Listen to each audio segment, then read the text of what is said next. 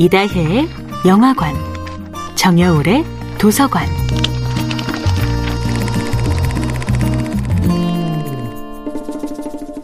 안녕하세요. 여러분과 아름답고 풍요로운 책 이야기를 나누고 있는 작가 정여울입니다.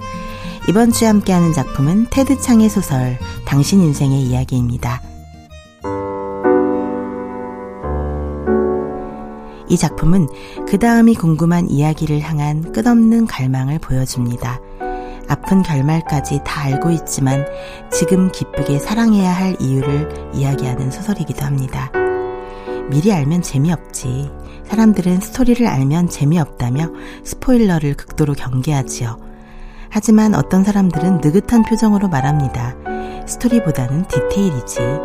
스토리를 다 알아도 보고 또 봐도 멋진 작품이 있어. 저 또한 그렇습니다. 스토리를 다 안다 하더라도 여전히 아름다운 이야기들이 좋습니다. 그런 이야기들은 뜻밖의 반전이나 스릴과 서스펜스가 없더라도 보고 또 보고 싶어지지요. 그렇다면 이런 질문도 가능합니다.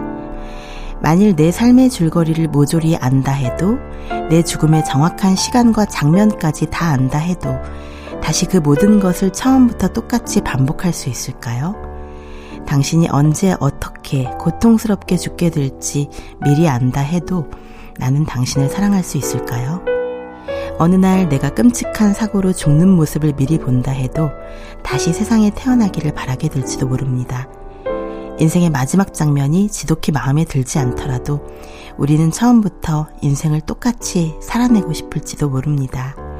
테드창의 작품 당신 인생의 이야기는 그럼에도 불구하고 그래 그 모든 것을 처음부터 다시 반복할 거야 라고 대답하는 이야기입니다.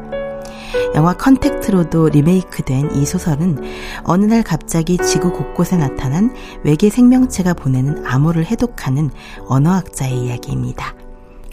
아무런 공격도 하지 않고 그저 가만히 신비로운 신호들만 보내는 외계 생명체들을 바라보면서 언어학자 루이즈는 그들의 목표가 지구 침공이 아님을 깨닫습니다.